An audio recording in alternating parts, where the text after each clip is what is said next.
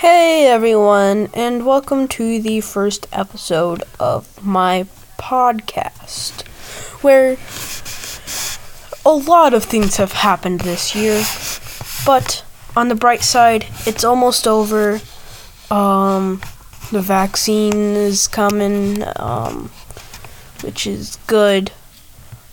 And we're just overall having a better time in this month. Um, which almost makes me feel like it's just going to get even worse. Like this month is going to be the worst month yet just because of the fact that no big bad thing has happened this month. However, who knows, maybe this will be the best month we've had all year. Who knows? What I do know, however, is that nothing bad has happened this month yet.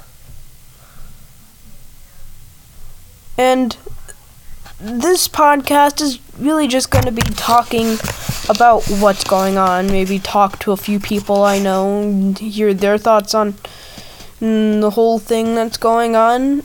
Um, but yeah, no. Um, this is kind of just what this podcast is going to be about.